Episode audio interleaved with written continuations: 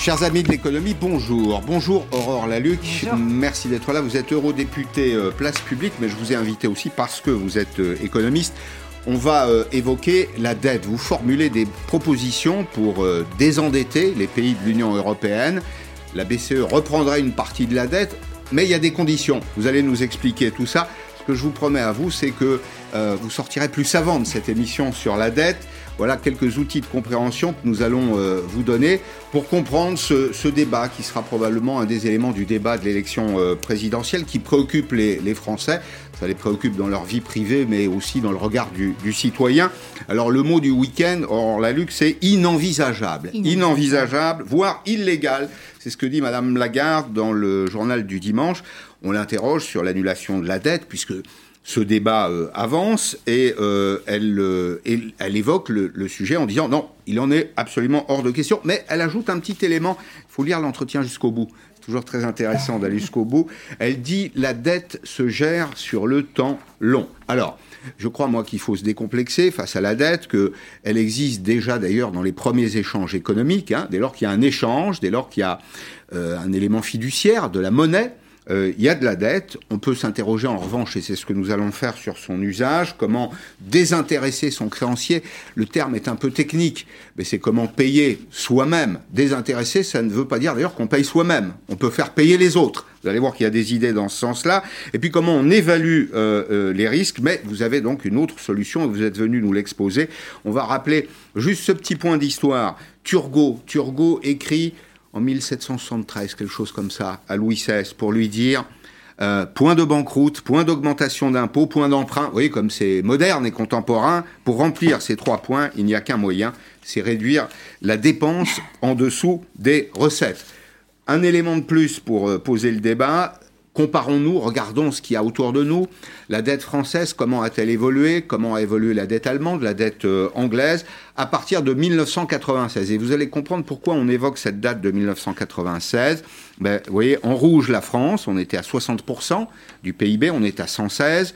Euh, L'Allemagne était à 57, elle est autour de 70. Et puis vous avez la courbe de l'Angleterre, elle est passée de 44 à 101%. Mais méfions-nous aussi d'un endettement sans douleur qui dissuaderait finalement de prendre des mesures de bonne euh, euh, gouvernance. Dernier élément enfin, et on aura fait le tour euh, de ce qu'il faut savoir sur la dette française, qui la détient? Ça, c'est une vraie question. Ça, c'est une vraie hein? question. qui détient la dette française? Alors, au passage, on rappelle d'ailleurs que les Japonais sont surendettés. Mais les Japonais détiennent la dette japonaise. Les Italiens, même chose en Italie, majoritairement, ce sont des Italiens qui détiennent euh, la dette italienne. Eh bien, qui la détient? Regardez ce, graphique. Des non-résidents pour 54%, on va arrondir, mais aussi des compagnies françaises d'assurance, des établissements de crédit, et puis ce qu'on appelle autres en bas, 20%, mais ce sont des, Français. Ce sont alors des éléments euh, qu'il faudrait actualiser. On est au début de l'année 2020. Là, vous voyez, on n'a pas passé la crise. Donc c'est la, photographie telle qu'elle existait euh, il y a maintenant un tout petit peu plus d'un an. Je n'ai pas d'éléments, pour être très euh, clair, je n'ai pas d'éléments actualisés. Mais il faudra regarder, évidemment, et actualiser. Vous, Aurore Laluc, vous avez une idée très précise. Vous dites, il faut gommer, le mot gommer peut-être pas le meilleur, mais il faut, en tout cas, cantonner une partie de la dette des États euh, dans les comptes de la BCE en échange de quoi? En échange d'un réinvestissement. Alors, on ne dit pas en fait qu'il faut cantonner la dette, on dit qu'il faut annuler une partie de la dette que détient la Banque Centrale Européenne. Vous savez qu'à partir de 2015, la Banque Centrale Européenne a fait ce qu'elle ne faisait pas, elle a fait du rachat d'actifs, quelque chose de nouveau pour elle, pour pouvoir soutenir les États et éviter une crise, une attaque euh, des, dettes euh, souveraines par les marchés financiers. Et ça a été une politique relativement, euh, relativement efficace. Et donc, elle détient aujourd'hui une grande partie de la dette des États. Et ces États, eux, aujourd'hui, sont en train de s'endetter. Et par ailleurs, on note deux choses. On note que malgré les taux d'intérêt bas mhm. euh, de la Banque Centrale Européenne, les États n'investissent pas beaucoup. Malheureusement, ça c'est un, euh, c'est un premier point. On note que bah, il n'y a pas de retour non plus de l'inflation et surtout il y a un gros sujet, il n'y a pas d'investissement. Il n'y a pas d'investissement. Et si on veut faire repartir l'économie et la réorienter vers la transition écologique, on a besoin d'investissement. Donc nous, ce qu'on dit, c'est quoi? C'est annulons la dette. Une partie Une partie de la dette détenue par la Banque Centrale Européenne, en la conditionnant, en disant aux États, on l'annule, mais à condition que vous réinvestissez dans l'essentiel, la transition écologique, l'éducation, la santé, là où aujourd'hui il y a des besoins d'investissement massifs. dans un contrat ça pourrait se faire. Après, les modalités, il faut réfléchir. Alors déjà, quelle est la clé de répartition, etc. Tout ça est à voir. Mais en gros, c'est ce qu'on dit. C'est la seule, c'est la seule, si vous voulez, solution qu'on a pu trouver face à une zone euro qui, rappelons-le, n'est pas outillé, parce que c'est ça le sujet aussi. Hein. Il n'y a pas vraiment de budget, il n'y a pas de fiscalité. Mhm. On a quand même une économie qui est énorme et qui n'a pas les économies euh, euh, d'une vraie les économie. Outils, les outils d'une vraie économie. voilà. C'est vrai. Et s'il y avait, pas, s'il y avait eu les bons outils, sincèrement, on n'aurait peut-être pas fait cette proposition-là. Nous, on regarde la situation d'un point de vue macroéconomique. Et on se dit, bah voilà, quelle est nous la solution que nous, euh, que nous proposons? Et elle est de plus en plus prise au sérieux, puisqu'on était sept Français, et puis Français à la base à la proposer, et on se retrouve 150, euh, et Christine Lagarde maintenant euh, nous répond à travers le, JDD. Ce, qui signifie donc qu'elle trouve au moins de l'intérêt à ce que vous, à ce que vous suggérez. Mais vous, vous proposez en fait une Europe un peu plus intégrée, c'est ça? On a, on a besoin d'une Europe plus intégrée et surtout on a besoin aussi de politiques plus efficace si on veut sortir de cette crise. La réalité, c'est qu'on a un plan de relance là, mais on va en avoir plusieurs. Il va falloir encore réinjecter de l'argent dans l'économie. On le voit bien, il y a des variants malheureusement à ce virus. Mhm. Euh, on voit bien qu'il y a des reconfinements. Ça veut dire qu'il va falloir trouver de l'argent pour pouvoir soutenir l'économie. Et cet argent, nous, on propose de, le trouver là pour pouvoir encore une fois, je le répète, relancer l'économie, mais aussi la réorienter vers la transition alors, on s'est endetté, mais alors ça a servi à quoi si ça n'a pas servi à investir? Malheureusement, je dirais que ça a servi à maintenir le monde d'avant. Et c'est ça qui est dommage. C'est-à-dire qu'on a un monde euh, qui a engendré finalement, du fait de sa démesure, cette pandémie. On a trop rogné sur la biodiversité. On a pris trop de place, mhm. en fait. Et là, on est en train d'injecter de l'argent pour faire en mhm. sorte de, de, le maintenir comme avant. C'est dommage. Utilisons cet argent pour les réorienter, parce que les moments de crise, vous le savez mieux que moi, c'est toujours des moments de bascule où on peut changer les choses. C'est le moment. Je plaide quand même pour dire que, euh, malgré tout, l'argent qui a été utilisé, il a été utilisé aussi pour socialiser les difficultés. Bien sûr. Ça, a aidé les entreprises, ça a aidé les, salariés des entreprises, ça a permis de payer les fonctionnaires. on pouvait difficilement faire autrement, non? C'était très difficile de faire il y avait la possibilité de faire autrement, mais ce qui a été fait est fait, et de toute façon, il fallait soutenir tout le monde, ça c'était essentiel, mm. évidemment. Mais maintenant, une fois que tout le monde a été soutenu, c'est le moment vraiment de réorienter et notamment parce qu'on va avoir probablement, alors là on est dans une espèce, ça se voit pas parce qu'effectivement tout le monde est un peu arrosé d'argent, mais on aura des faillites. Enfin, je veux dire d'ailleurs, Christine Lagarde ne l'a mm. pas dit euh, formellement, mais elle ne l'a pas démenti non plus. Donc ça veut dire qu'il faut trouver les moyens macroéconomiques de vraiment relancer l'économie. Et pour l'instant, ce que fait la Banque centrale européenne permet finalement, euh, et même les États, permet finalement de maintenir l'économie à flot, en fait, de faire en sorte que ça ne s'effondre hmm. pas. Mais il y a un moment, il va bien falloir prendre des décisions, il va bien falloir prendre des risques aussi. Pour vous, le moment est venu Le moment est venu, largement. Alors après, on comprend bien que... Euh, euh, on entend dire que ce débat arrive finalement trop tôt, quelque part, sur l'annulation de dette. Bah, C'est-à-dire que... ça, se, serait, ça se fera peut-être probablement ou de manière différente. Mais l'essentiel ici, c'est de montrer aussi que l'économie n'est qu'un outil n'est qu'un outil, n'est qu'une technique. Alors, il y a des institutions, il y a la confiance, la violence, mhm. etc., bien sûr, mais c'est un outil au service de politique. Et l'importance qui prime, c'est l'objectif politique. À partir du moment où on a un objectif politique, l'économie doit suivre en tant que, en tant que technique. Et c'est ça aussi qu'on réclame aussi en termes de débat. Et c'est ce que permet le, le débat sur l'annulation nette, c'est qu'on voit que ça ouvre plein de portes sur la question de la politique monétaire, etc. Est-ce qu'il faut recréer un circuit du trésor? Voilà, on, sent qu'il y a une vraie réflexion qui est en train de se mener aujourd'hui. Faire de l'économie, non pas pour le plaisir de faire de l'économie, mais faire de l'économie pour que ce soit utile. Exactement, pour, que ce soit utile pour, le, pour, les gens euh, que, que, nous sommes. Alors, il est normal que euh, la dette devienne un sujet à la, à la, veille du débat présidentiel. C'est Jean Arthuis qui le dit.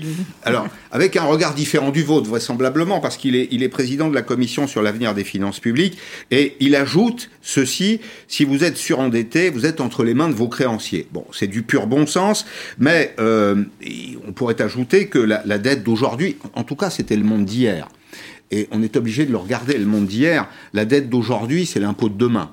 Vous savez que quand, on s'endette, les, ménages épargnent parce qu'ils ont peur évidemment que la dette se transforme en, impôt et personne en réalité ne pense sérieusement, je vais vous demander votre avis euh, après qu'on ait euh, écouté Bruno Le Maire, mais personne ne pense sérieusement que la croissance à elle seule permettra, on nous raconte cette belle histoire depuis maintenant quelques mois, ce sera insuffisant probablement pour payer euh, le, prix de la dette. Et écoutez, c'était ce matin sur Europe 1, d'ailleurs, même le ministre de l'économie l'admet lui aussi. Comment est-ce qu'on peut rembourser la dette? D'abord, on peut la rembourser en ayant une croissance plus forte et en investissant grâce à notre savez plan que ce de relance. Pas suffisant la croissance. Ça n'est pas suffisant, mais c'est un élément clé. La deuxième manière de rembourser cette dette, c'est effectivement d'être plus économe sur l'argent public de n'investir aujourd'hui, ne dépenser de l'argent public que pour ceux qui en ont réellement besoin, pour des dépenses d'investissement ponctuelles qui peuvent être retirées ensuite et pas pour des dépenses éternelles. Et la troisième réponse, c'est des changements structurels dans notre système social de façon à assurer son bon financement. C'est cette réforme des retraites dont je parle très souvent. Aïe, aïe, aïe. bon, il le dit, euh, mais il y a quand même un chiffre qu'il faut qu'on observe et que je soumets à votre commentaire. 80% de la dette française finance des dépenses de fonctionnement. À ce jour, pas du tout ce que vous souhaitez financer, vous, des prestations sociales, les salaires des fonctionnaires, la retraite des fonctionnaires, tous ces éléments, au fond, c'est-à-dire qu'ils financent un train de vie qu'on n'est pas capable de financer nous-mêmes. C'est dangereux, ça, ou pas? Déjà, attention quand on parle de la dette euh, au, niveau, au niveau français, parce qu'on a souvent tendance aussi à mélanger plein de choses. Les retraites, c'est du salaire différé, c'est pas forcément que, mmh. que, de la dette. C'est de la cotisation sociale, c'est voilà, pas de l'impôt. C'est souvent du transfert. C'est du, du, prélèvement obligatoire. C'est de la mutualisation, ça c'est euh, euh, vrai. Après, la question est de se dire qu'aujourd'hui, eh bien, s'il n'y avait pas les fonctionnaires, s'il n'y avait pas le système de santé, s'il n'y avait pas le système éducatif, on serait bien embêtés pour pouvoir maintenir l'économie à flot, parce que c'est eux qui la tiennent quand même en mhm. partie à bout de bras. Et que si on avait investi bien plus aujourd'hui dans l'hôpital, on ne serait pas non plus dans la situation dans laquelle on est. Donc, euh, moi, je, suis très pragmatique quand il s'agit de la question de la dette. La dette, c'est pas bien, c'est pas mal, ça dépend ce qu'on en fait et ça dépend quel est l'objectif. Et là, par exemple, Bruno Lubar, euh, je sens qu'il est obsédé par la question du remboursement. Et on a envie de lui dire, mais si vous voulez rembourser, il faut annuler il faut annuler une partie, sinon, cher ami, mm. vous n'y arriverez pas, en fait. C'est ça la mm. réalité. Mm. Vous voulez rembourser, faut annuler, tout simplement. Parce qu'aujourd'hui, euh, on n'est plus, euh, on ne va pas faire de l'austérité. Parce que là, euh, il est en train de nous dire, on ne va pas annuler la dette, on ne va pas augmenter les impôts. D'accord, qu'est-ce qu'on fait? On réduit les dépenses en ce cas? Et ça veut dire que dans une situation de récession, on va encore recréer de la récession. C'est sincèrement économiquement pas sérieux de proposer quelque chose, quelque chose comme ça. Quelles dépenses pourrait-on réduire? Là, il ne faut pas réduire les dépenses. Non, mais quelles dépenses pourrait-on réduire? Franchement, écoutez, ça fait 30 ans ou 40 ans qu'on se pose la question. Euh, si c'était facile, on l'aurait fait, non? Bah, écoutez, moi je vois des dépenses qu'on aurait pu réduire qui n'ont pas été très très efficaces. Hein. La politique de l'offre qui a été menée ces dernières années, moi je suis pas contre la politique de l'offre. Il mm. faut juste qu'elle soit bien faite. Même chose. Mm. La politique de l'offre qui a été faite, le CICE qui a coûté extrêmement cher, ça par exemple, ça fait partie des choses qu'on aurait pu supprimer. Parce que si vous faites une évaluation sérieuse des politiques publiques, ça tient pas. Ça a créé très peu d'emplois. Euh, ça a soutenu des entreprises euh, qui n'en avaient pas forcément besoin. Ça a coûté extrêmement cher. Il y a toujours des effets d'aubaine, non? Il y a, Alors là, il est énorme. Il est surtout énorme parce qu'il n'y avait pas de conditionnalité. Quand on donne de l'argent public, il y a de la conditionnalité à avoir. On ne peut pas donner de l'argent public. C'est un enjeu économique, c'est aussi un enjeu démocratique. Mm. C'est l'argent des citoyens. On ne fait pas n'importe quoi avec on le conditionne, surtout quand il s'agit de grands groupes. deux remarques simplement. C'est vrai qu'il y a eu le CICE, mais nous sommes dans un pays où le taux de prélèvement sur les entreprises est très élevé quand on se compare à euh, nos voisins. Donc c'était perçu un peu comme une forme de, compensation. Deuxième élément, quand je pensais aux dépenses de fonctionnement, franchement, est-ce que, euh, Aurore Laluc, on a besoin d'avoir des cuisiniers fonctionnaires dans les établissements scolaires, des jardiniers fonctionnaires dans les mairies? Est-ce que le statut de fonctionnaire, qui coûte cher malgré tout, vous le savez comme moi, quand on crée un emploi de fonctionnaire, c'est à vie. Il n'y a pas de licenciement. Est-ce que c'est encore un luxe qu'on peut s'offrir, ça? C'est pas bah, est-ce que c'est un Des infirmières, oui. Des médecins, oui. Des profs, oui. Ouais, mais on se rend compte aujourd'hui, et on le voit d'ailleurs avec tout ce qui sort sur McKinsey, etc., que parfois, passer par des tiers, passer par des entreprises externalisées, ça peut coûter beaucoup plus cher et ça peut être des fois beaucoup moins efficace. Le problème qu'on a en France, à mon avis, euh, c'est que on se, on se compare en permanence au lieu d'assumer nos positions. Par exemple, effectivement, en Suède, prenez la Suède, il y a énormément de fonctionnaires, sauf que on n'est pas fonctionnaire à vie, on peut effectivement perdre son emploi, etc. Mais tout ça fait partie d'un système relativement cohérent. Mmh. En Suède, on sait pourquoi on fait ça. Le problème, c'est qu'en France, on a du mal à assumer euh, certaines cohérences euh, dans nos réformes et résultat, on se retrouve dans la situation dans laquelle on est aujourd'hui avec une autre administration publique qui ne prend plus de risques, qui se protège, et on l'a vécu pendant la crise. Mmh. Euh, on mmh. se retrouve avec, vous parlez des établissements scolaires, des fois il y a trois statuts. Des fois, on se retrouve avec quelqu'un qui est effectivement fonction publique, cuisinier, quelqu'un qui va être sur un contrat particulier, euh, quelqu'un sur un autre contrat. Il y a des fois trois, quatre types de contrats dans ces établissements. la complexité. Hein, C'est on aime les effets de mode. Il y a un moment, mm. il ne s'agit pas de faire de la mode, il mm. s'agit de voir ce qui fonctionne et ce qui ne fonctionne pas et de l'assumer, de ne pas en avoir peur. L'économie, c'est pas de la bienséance, c'est bien c'est pas de la bien-pensance, c'est faire ce qu'on pense qui est, qui est bon de faire. Et, ce qui est efficace aussi. Ce qui est efficace. Ce qui est efficace aussi. Alors, on va partager ensemble ce, ce tableau, on va y rester juste deux minutes parce que ça, ça ouvre un autre débat autour de la, de la dette. Alors on pouvait se dire par le passé que la dette c'est très mauvais, que c'est un poison mortel. On va voir que finalement le plus important c'est probablement le prix de la dette, c'est-à-dire combien ça nous coûte. Et là les choses ont beaucoup évolué. Alors il y avait au départ une idée qui était celle du pacte de stabilité, oubliée, inutile de le dire, la dette à 60% maximum du PIB. Vous prenez 1996, on est à 60% du PIB, on a 736 milliards d'euros de dette et les intérêts, c'est-à-dire ce qu'on paye chaque année, ça représente 3,4% du PIB. Maintenant, vous passez à 2021. Hein, dans la barre euh, bleu marine, la dette publique aujourd'hui, c'est 116% du PIB. Je vous fais grâce des dixièmes derrière. 2680 milliards d'euros, mais le paiement des intérêts, ça ne fait que 1,4% du PIB. Et on nous dit qu'en 2022, en bas de l'écran, euh, la dette, le prix de la dette nous coûtera 0,7% du PIB. Si je résume, si je veux résumer les choses, j'ai envie de dire, endette-toi, tu t'enrichis.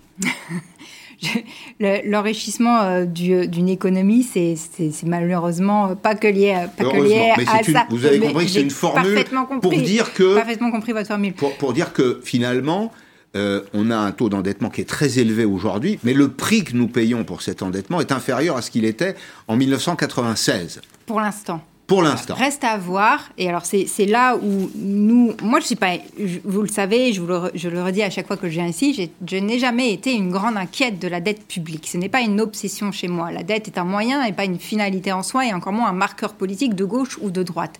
Le principal, c'est de savoir ce qu'on en, euh, ce qu'on en fait. Là, la réalité, c'est qu'on est quand même dans une situation particulière où qu'est-ce qui nous garantit que les taux d'intérêt vont rester bas pendant 20 ans encore? Parce que là, ce niveau de dette, on va le traîner. Donc, qu'est-ce qui nous le garantit? Ça, c'est un premier point. Moi, quand j'entends certains de mes collègues dire il n'y a pas de problème, les taux d'intérêt vont rester bas, euh, je, je enfin, voilà, c'est de, la lecture, c'est de la lecture dans le mar de café, c'est ça la, bah, Je n'en sais rien. Enfin, comment, comment hmm. savoir? Ça, c'est un premier point. Euh, par ailleurs, qu'est-ce qui va se passer si jamais les taux d'intérêt augmentent aux États-Unis du fait de reprise de l'économie? Ça, c'est un second point. Hmm. Comment la Banque Centrale Européenne va gérer ça? Est-ce que... on s'arrête une seconde. Aux États-Unis, le gouvernement fédéral a mis beaucoup d'argent sur la table donc stimuler la demande. On distribue, ce qui est extrêmement rare aux États-Unis, des chèques aux, ménages. On a augmenté la valeur même des, food stamps. Donc on consomme de plus en plus, ça peut faire monter les prix, ça peut... Il y a un risque de surchauffe pour vous? Il y, il y a potentiellement, c'est je ne sais pas, mais c'est une des possibilités. Et en économie, il faut être en capacité d'anticiper et de regarder ce qui peut se passer. Donc c'est une possibilité qu'il y ait effectivement une surchauffe à un moment de l'économie américaine et que vous savez, pour, baisser, euh, pour faire baisser une surchauffe, bah, une banque centrale a tendance à augmenter souvent les, taux d'intérêt. Donc elle rémunère mieux les investisseurs. Exactement. Donc qu'est-ce qui se passe? Est-ce que dans ce cas-là, euh, la Banque centrale européenne, pour être compétitive, va garder les taux bas ou pas? Ça, c'est un, un, quand même aussi un questionnement. Et ensuite, l'autre point, c'est que jusqu'à présent en Europe, on pouvait dire oui, on a une dette publique élevée, mais on a, euh, on a une dette privée très basse. Vous savez que généralement, quand on a une dette publique élevée, ça va souvent de pair avec une dette privée euh, basse. Et dans ce cas-là, c'est parfaitement soutenable. Il n'y a pas de sujet à avoir. Là, on est quand même dans une situation très spécifique. On ne peut plus dire ça.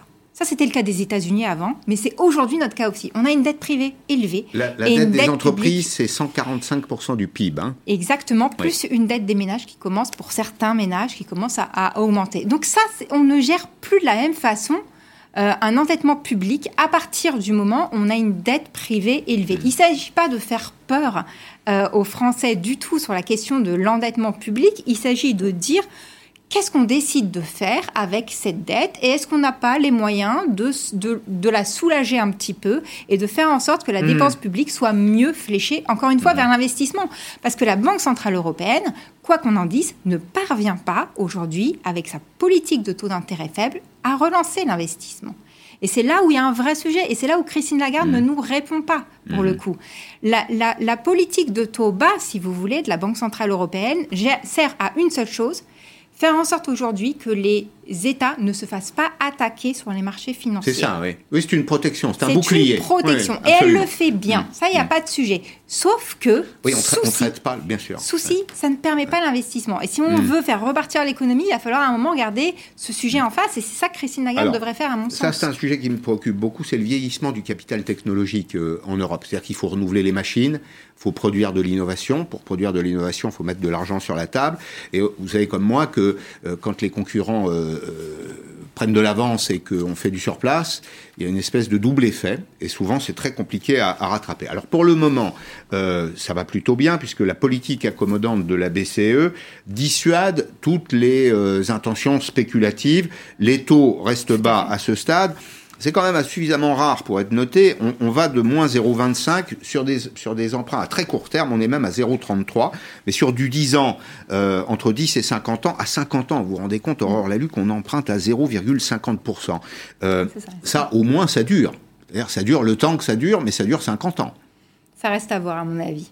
Je, vraiment, sur la question des taux d'intérêt, moi, je suis, je, suis assez, euh, je suis assez dubitative. Je pense que ça va vraiment dépendre des évolutions. Vous savez, sur 50 ans, il peut s'en passer des choses. Hein. Mmh. On l'a vu là, ne serait-ce que sur deux ans, tout ce qui a pu arriver. Donc, je suis assez dubitative sur ce sujet-là. Je, je, me pas, je ne mettrai pas ma main mmh. au feu pardon, sur, euh, sur la question des taux. Et encore une fois, je ne veux pas être alarmiste. Juste, je trouve qu'on doit pouvoir anticiper économiquement plusieurs, euh, plusieurs, plusieurs situations. Mmh. Et par ailleurs, je rajouterai juste un point.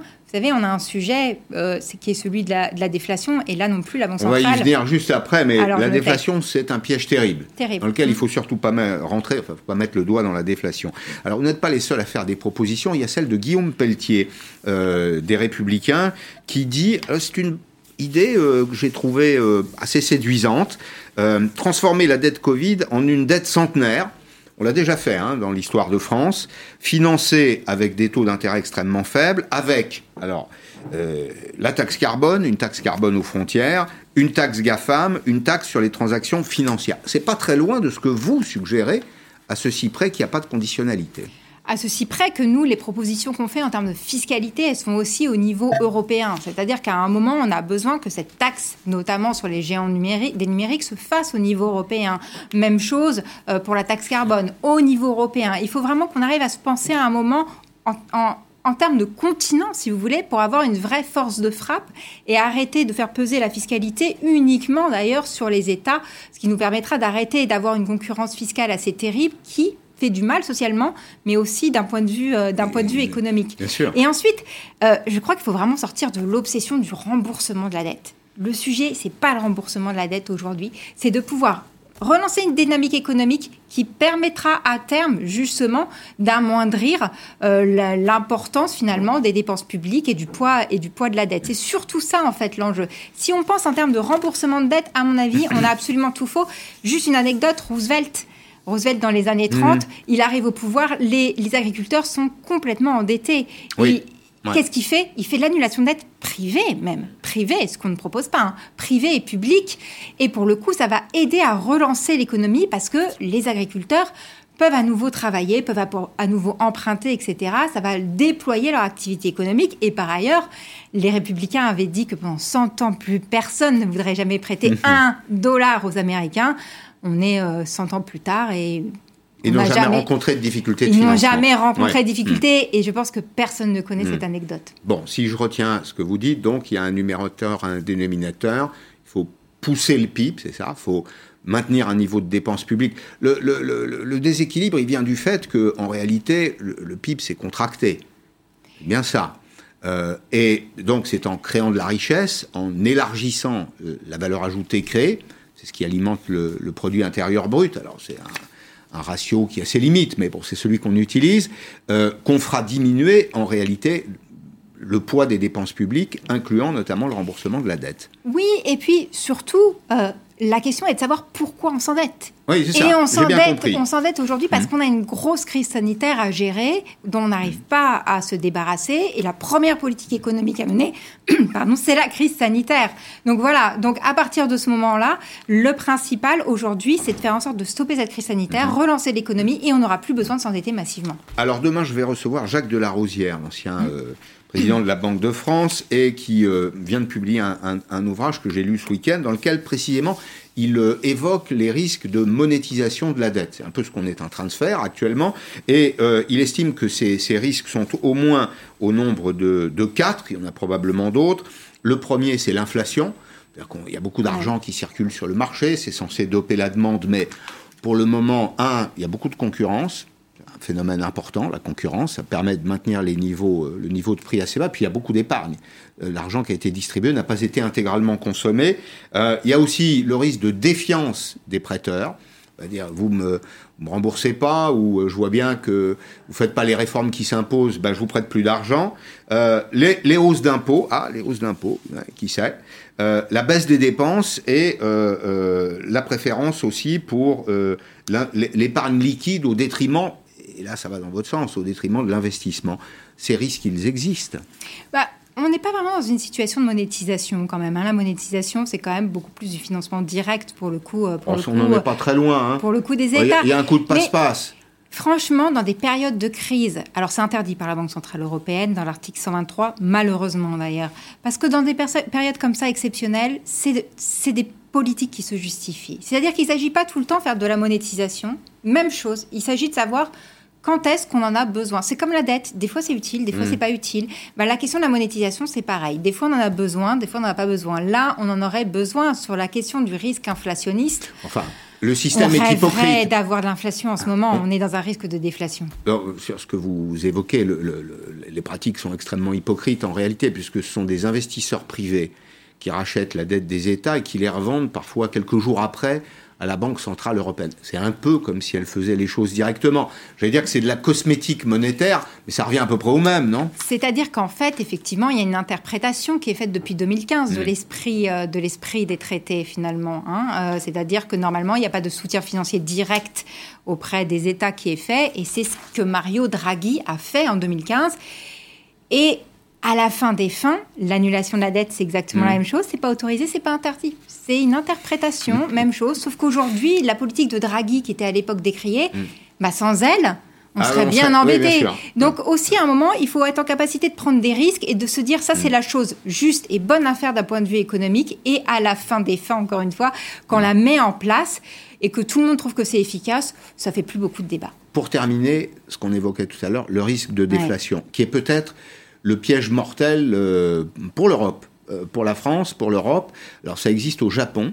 Ça fait 25 ans pratiquement, ou autour entre 20 et 25 ans que le, le- le- le Japon est en, en déflation. Pour ceux qui sont déjà allés au, au Japon, ce qui, est, ce qui est mon cas, j'ai vu cette scène extraordinaire un jour dans un magasin qui devait être une sorte de darty local, où euh, les, les vendeurs passaient quatre fois par jour pour baisser les prix des produits. La, la déflation, c'est quand les, les- les prix baissent, il y a une demande qui est déprimée, on ne sait pas comment en sortir. On n'a pas trouvé de solution pour en sortir. Et ça, c'est au fond ce qu'il y a de pire. C'est ce qui a de pire la déflation. Parce qu'effectivement, vous êtes en situation d'inflation, je caricature, vous pouvez retirer de la monnaie du Ouais. marché. Vous êtes en situation de déflation, là c'est très problématique. Et la zone euro, c'est son vrai sujet. Comme c'est pas une zone très socialement généreuse, disons qu'il y a peu de transferts, il n'y a pas de politique budgétaire, etc. Elle est structurellement déflationniste. Et là, on est en train de tomber dans ce risque déflationniste. C'est pour ça aussi que nous, on dit qu'il faut absolument, si la si la Banque Centrale Européenne veut respecter son mandat, qui est celui de la- de- d'avoir un certain taux d'inflation, il faut qu'elle fasse de l'investissement. Il faut relancer l'investissement. Et encore une fois, le taux d'intérêt bas ne le permet pas. Seul l'investissement le permet. Donc si on veut lutter contre la déflation, si on veut que la Banque Centrale Européenne finalement tienne son mandat, alors annulation de dette, annulation de dette, conditionnée à de l'investissement. Bien, merci Aurore Lamy. Merci Bon, j'étais ravi que vous puissiez vous, vous expliquer. On est dans une, une période passionnante hein, de, de- de grands mécanos économiques. On- Exactement. finalement, on peut inventer des choses nouvelles. Euh, qui sont utiles et rien n'est pire euh, dans ces moments-là que le conformisme de la pensée. Exactement, on est d'accord là-dessus. On va essayer de s'en soustraire, c'est ce qu'on essaye de faire chaque jour ici. Merci d'être venu dans Périscope. Dans un instant, Jean-François Rial, le patron de Voyageurs du Monde, on va se poser quelques questions simples sur le transport aérien, son avenir, mais aussi sur euh, le voyage. Est-ce que nous pourrons à nouveau voyager demain? Et dans quelles conditions? La réponse d'un grand professionnel du secteur. À tout de suite.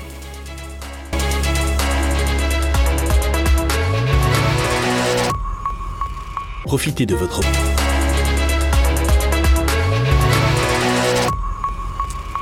La deuxième partie de Périscope avec Jean-François Rial. Bonjour Jean-François. Bonjour Pascal. Vous êtes le patron de Voyageurs du Monde. C'est une très belle entreprise du, du, voyage, du voyage à la carte. C'est même un peu plus que du voyage, c'est de la rencontre. Hein. C'est de, quelque chose de patrimonial dans ce que vous, euh, vous offrez. C'est une entreprise qui a connu euh, une croissance à deux chiffres. J'imagine que vous arrivez aujourd'hui avec des performances un peu moins brillantes, non? Ah oui, oui, hein? c'est sûr. Oui? Bon. Bah, moins 80%. On a, on a fait, euh, ça fait 20 ans que, 25 ans qu'on est en croissance perpétuelle, qu'on fait, on a fait 25 années de bénéfices successifs. Et pour la première fois de notre histoire, on va faire des pertes. Et heureusement, on a beaucoup mis de côté, comme on dit, hein, beaucoup mis de réserves de côté. Donc on peut y faire face, plus les aides gouvernementales, bien sûr, qui nous aident. Mais c'est une, c'est une bérésina dans notre Et métier. puis ça vous oblige à repenser votre, votre façon de travailler, j'imagine, votre métier, la demande du marché, non? Pas vraiment pour nous, parce qu'en fait, toutes les évolutions attendues du marché post-Covid, on les avait déjà faites un peu chez nous. Par contre, on va probablement encore plus travailler à distance, mais c'est plus une, une problématique d'organisation interne, ça. Ouais. Mais sur toute la dimension euh, voyage écologique, euh, voyage respectueux de la nature, euh, voyage engagé, tout ça, on était très très très en avance, nous. Donc on n'a pas trop de problèmes avec ça. Bon, alors on va dire deux mots euh, du transport aérien, parce que le sujet vous intéresse, évidemment. Euh, vous achetez hein, des sièges dans les, dans les avions pour vos, vos clients. Et euh, alors on a cette, cette drôle d'affaire autour d'Air France. Alors l'Union européenne accepte la recapitalisation ouais. d'Air France, mais comme elle a accepté la recapitalisation de Lufthansa, en revanche, elle demande à Air France de céder des créneaux de vol à Orly mmh, à mmh. ses concurrents. Et là, j'avoue que j'ai vraiment du mal à, saisir, c'est comment se tirer une balle dans le pied. Euh, écoutez d'ailleurs ce que disait hier soir, c'est on ne peut plus clair, Jean-Baptiste Djebari, le secrétaire d'État chargé des transports, qui était euh, euh, avec Amélie Carwer, et il dit, si je résume les choses, et je partage son point de vue, attention au jeu de dupes. La concurrence, oui. Trouver un accord équilibré, oui. Mais ne faisons pas en sorte que finalement, à la reprise ne bénéficie qu'à ceux qui, depuis 15 ans, pratique ou navigue un peu aux marges grises du droit européen, ça me paraîtrait, là, pour le coup, un vrai échec politique. Ce serait un échec ouais, politique et je, opérationnel. Moi, je suis encore plus sévère que ça. Euh, si vous voulez, l'Union européenne, c'est des règles de concurrence euh, pour éviter la, la, la, concurrence déloyale, etc., etc. On connaît tout ça par cœur. Bon. Mais on voit bien qu'on est dans une situation exceptionnelle qui se mmh. produit une fois tous les 200 ans. Et l'Union européenne est incapable, et on le voit sur cet exemple, de prendre des décisions qui soient hors cadre. Imposer à Air France de vendre ses créneaux à Orly alors, alors qu'on doit être capitalisé, c'est insupportable. Ouais. C'est insupportable. Qu'ils augmentent les créneaux Orly, puisque maintenant les avions font moins de bruit, ils sont moins problématiques, et qu'on donne des créneaux aériens à Orly à d'autres compagnies aériennes, pourquoi pas Mais imposer, faire ce, cette forme de chantage à Air France, dans une période où ils, en plus, ils étaient en train de changer leur modèle, de se restructurer, de se mettre en compétitivité, d'augmenter leur qualité de service. Et là, ils subissent un événement dont ils, dont, sur lequel ils n'y sont pour rien. Donc l'Union européenne mmh. étant incapable de s'adapter à des situations particulières, et on l'a pas vu que là-dessus, on l'a vu sur plusieurs sujets. Si vous voulez, il y a un donné, moi je serais le président français, je dirais, écoutez, l'Union européenne, fuck, moi, je prends mes décisions et s'ils veulent me coller des amendes, eh ben on en discutera. Mmh. Et à un moment donné, ça suffit. Mmh. Ça suffit. Parce que l'enjeu, le, là, c'est effectivement céder des, des, créneaux.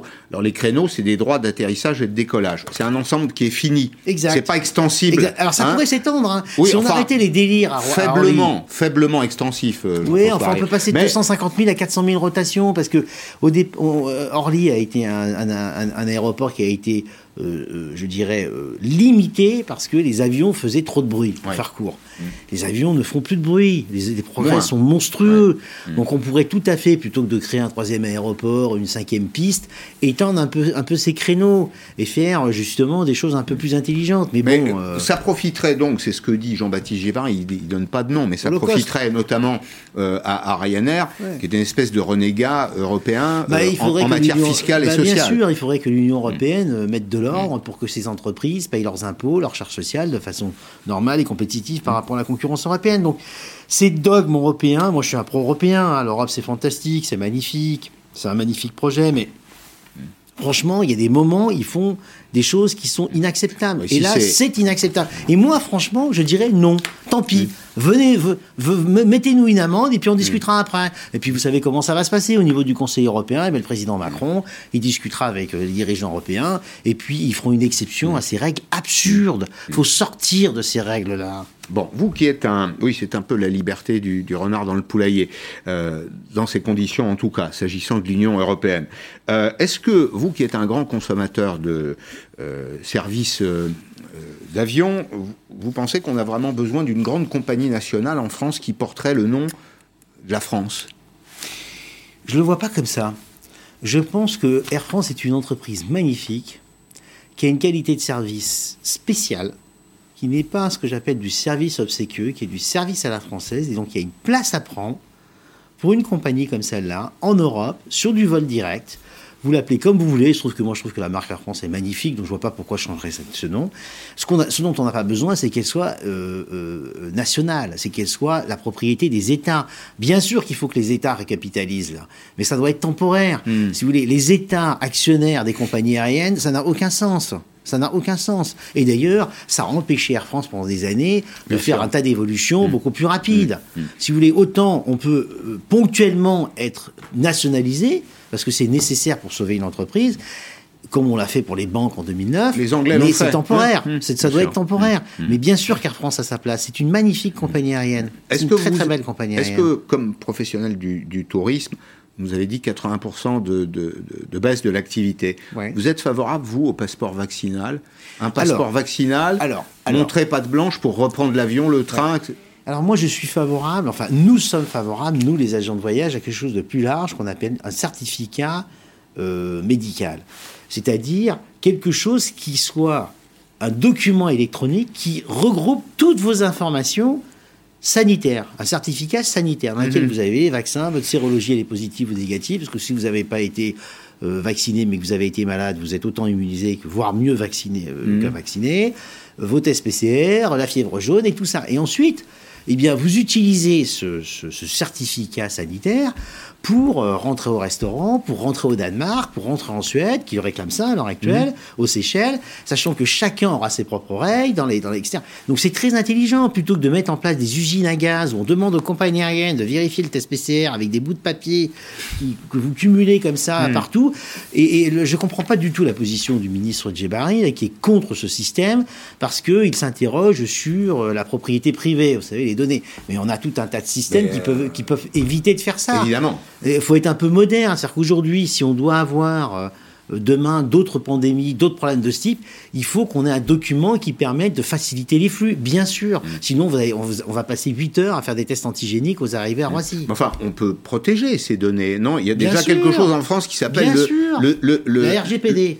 et le DMP. Exactement. Dossier médical Voilà. partagé. Voilà. Alors, il est partagé pour tous ceux qui nous suivent entre vous-même, votre médecin, Ouais. votre pharmacien. Mais- mais euh, Vous savez, euh, Pascal, on va le faire, on va le faire parce que c'est pas compliqué. Il y a de plus en plus d'États, de plus en plus d'organisations privées, des croisiéristes. Hum. Euh, on est en train de créer une alliance entre entreprises privées aussi là-dessus, qui vont le faire. Donc tout le monde va le faire parce que c'est du bon sens. Donc s'opposer à ça, moi, je, je suis un peu Hum. circonspect. Quoi. Mais vous euh, étiez proche du président Macron. Euh, je ne sais plus si c'est toujours le cas, mais sur ces mesures-là, Je- ces, je- ces- ces mesures qui, qui frappent le secteur du tourisme, Ouais. on a, pof, on a baissé le rideau d'un coup, surtout, une Oui. espèce de séquestre. Alors- est-ce que, est-ce que c'était, il n'y avait pas mieux à faire? Alors, Quel est votre avis? Ça, c'est un sujet qui est profond pour nous. Je dirais qu'à partir du moment où vous euh, décidez de fermer les frontières, Après, vous pouvez discuter que ce soit opportun ou non. Moi, je considère que ce n'est pas opportun, en tout cas tel que ça a été fait là. C'est-à-dire qu'en gros, euh, moi j'estime qu'on devrait plutôt fermer les frontières européennes plutôt que de fermer les frontières internationales qui sont très faciles à contrôler aux aéroports, aux arrivées, au départ. Mais passons, oublions ça. Je suis voyagiste, donc de toute façon, je suis pas crédible quand je parle de ça. Donc, admettons qu'on ferme Vous les voyagiste et sincère. Oui, dire, mais on on- fait une savez- analyse objective, là. hein. Oui, bien sûr, mais bon, si ça intéresse certains d'entre vous, euh, j'ai fait un, un tweet en 15 tweets là-dessus où je, où je- où j'explique pourquoi je pense que ces mesures de frontières, de frontières internationales ne sont pas. euh, c'est une fausse bonne idée. Bon. Mais à partir du moment où vous le faites, Hmm. bien, nous, ce qu'on demande, c'est très simple. On demande, on est en situation pire que les restaurants, pire, parce qu'on peut plus du tout travailler, parce qu'on ne peut envoyer des gens qu'en France et en Europe, et en France et en Europe, personne ne veut voyager à l'heure actuelle pour des raisons évidentes, hein, puisque de toute façon, voilà. Donc on a une, une baisse d'activité qui est supérieure à 90%.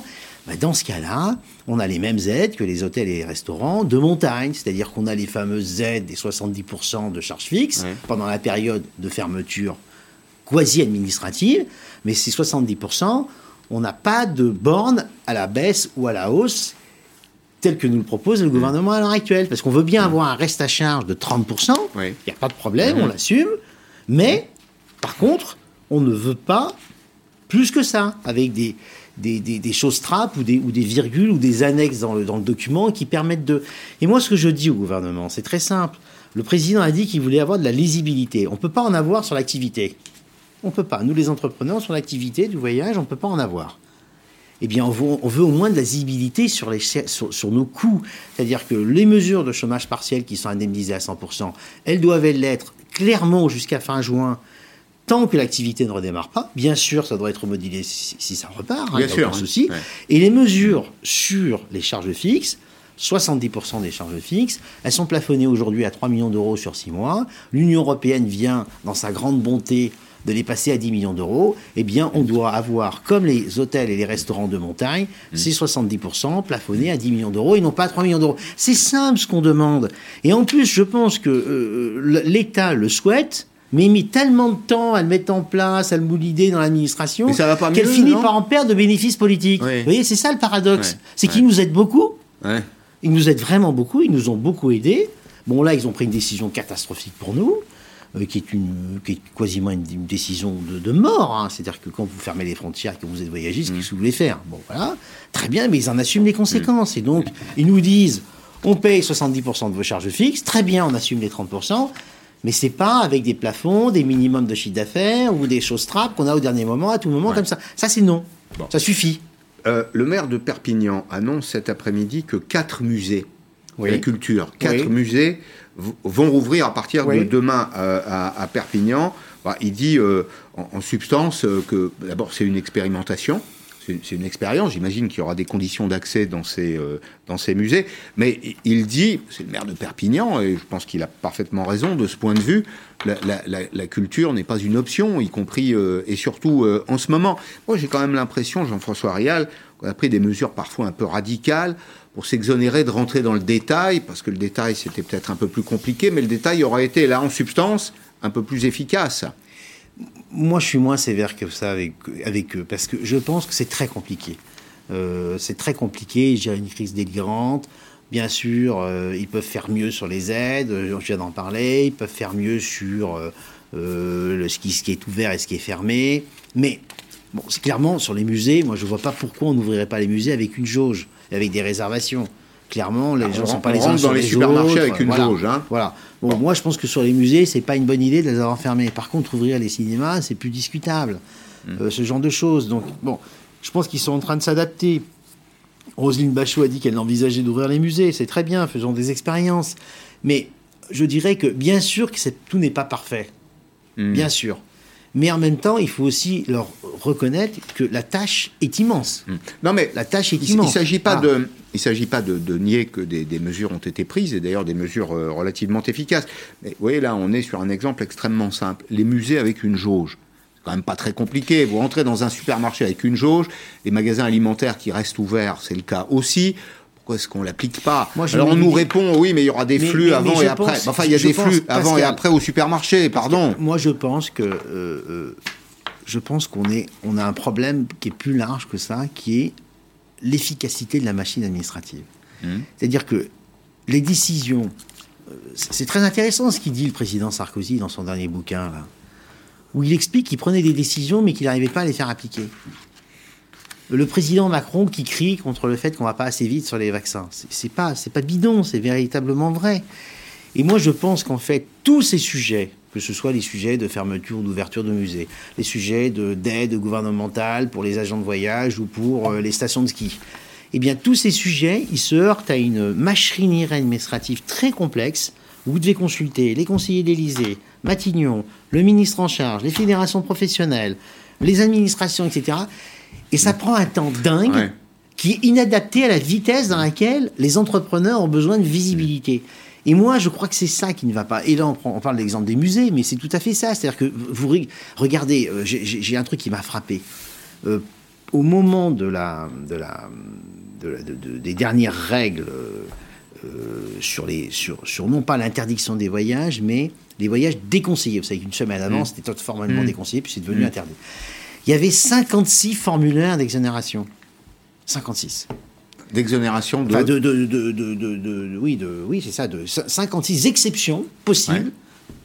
Mais c'est pas possible. Non. Et on, est, on est dans un État qui, pour des raisons, c'est pas que sa faute d'ailleurs, qui passe son temps à contrôler et à faire de la compliance plutôt qu'à agir. Vous voyez, quand vous achetez des masques, Administration de contrôle, oui. oui, quand vous achetez des masques, quand vous achetez des vaccins, quand vous déployez euh, une stratégie testée, tracée, isolée, vous faites des choses. Vous faites des choses. Eh bien, l'État, qui est pourtant peuplé de gens très intelligents hein, et très brillants, hein, eh bien, il a du mal à faire ça parce qu'il est dans un système qui l'empêche d'agir. Enfin, le système, il n'a pas été euh, construit un du jour au lendemain. Non. Il n'est peut-être pas le produit d'une volonté. Il est depuis. Il est ancien. Bon, Bien sûr. On pourrait, on pourrait le changer. Je, je Oui, mais il faut du temps. Il faut du oui, temps. bah, justement, on en a peu. Euh, et d'ailleurs, les chiffres qu'on va regarder ensemble le montrent pour vous, pour votre secteur, qui est très important, le secteur du tourisme. C'est autour de 10% du PIB en France. Oui, hein. et C'est 13% entre 8 des emplois. alors, c'est 3 millions d'emplois. Regardez l'infographie qui est là. Direct et indirect, c'est considérable et c'est une contribution de l'ordre de 220 milliards d'euros euh, euh, chaque année. Ce sera l'hécatombe ou pas pour vous dans ce secteur-là? Alors, c'est un secteur dans lequel il y a beaucoup d'avantages. En France, d'abord, il y a l'excellence. Il y a le savoir-faire des gens. Euh, c'est un secteur qui maille euh, l'ensemble des territoires. On fait du tourisme euh, partout, de façon générale. Il y a des niveaux de qualification qui sont élevés aujourd'hui et ça donne des revenus qui sont euh, élevés. Et bah, c'est des activités qui sont intenses en main-d'œuvre. Donc ça fait bosser des gens. Alors, est-ce qu'il y aura une hécatombe? Moi, je pense qu'il va y... Si le gouvernement ne prend pas les mesures que, que nous demandons, c'est-à-dire ils assument de financer 70% de nos charges sans limite pendant six mois. Euh, comme ça fait un an que ça dure et qu'il y a eu des PGE. Les PGE, vous savez, ce que c'est, hein, les prêts garantis de l'État. Il y a beaucoup d'entreprises du voyage, du tourisme, des hôtels, des restaurants, des agences de voyage qui ont financé leurs charges d'exploitation par les PGE. Mais au bout d'un moment, vous avez plus d'argent. Le PGE, il disparaît. Et là, vous vous retrouvez avec une situation où vous avez fait des pertes, parce que malgré toutes les aides chômage partiel PGE, vous faites des pertes. C'est-à-dire que le reste à Ça charge il réduit reste le niveau très de la important. perte, mais il y a de la perte. Bien Mm, sûr, mm. bien sûr. Et donc, au bout d'un moment, si le gouvernement ne fait pas ce dernier effort, et je pense qu'il va le faire d'ailleurs, mais bon, euh, touchons du bois, pour qu'on franchisse ce dernier, ce, dernier morceau de la rivière pour aller jusqu'au mois de juin, il va y avoir de la casse, beaucoup de casse. Je connais pas mal de, de mes confrères, et pas parmi les plus petits, qui sont en très sérieuses difficultés financières. Est-ce que, dernière question, on a 30 secondes pour y répondre, on va continuer de voyager quand on sera sorti d'affaires? Moi, je pense qu'on va non seulement continuer, mais qu'on va voyager de plus belle, parce que la frustration a été telle que l'envie est folle. On a vu dans les petites périodes d'ouverture, là, juin, juillet, ou décembre, janvier, les gens étaient fous. Ils avaient très peu de destinations, mais ils partaient. Ils partaient. Des gens allaient dans des destinations, je dirais même qu'ils n'apprécient pas, qu'ils n'apprécient pas parce qu'ils n'avaient pas beaucoup de choix, parce qu'ils voulaient partir, s'aérer, rencontrer des gens, aller au restaurant. Ouais. Voilà. Je pense que l'envie de voyage n'a jamais été aussi folle qu'on en a privé les gens. Donc, je suis pas inquiet sur l'industrie du voyage, mais euh, il faut qu'on passe, il faut qu'on passe ce cap, quoi. Merci Jean-François Rial, merci patron de euh, Voyageurs du Monde. Euh, et puis il y a Terre d'aventure, hein. c'est bien ça? Exact. Hein? Il y a les deux. Exact. Merci, merci d'être venu dans Pascal. Périscope. Arlette Chabot, le débat. Dans 5-6 minutes, je vous retrouve demain à 16h en direct sur LCI. À demain.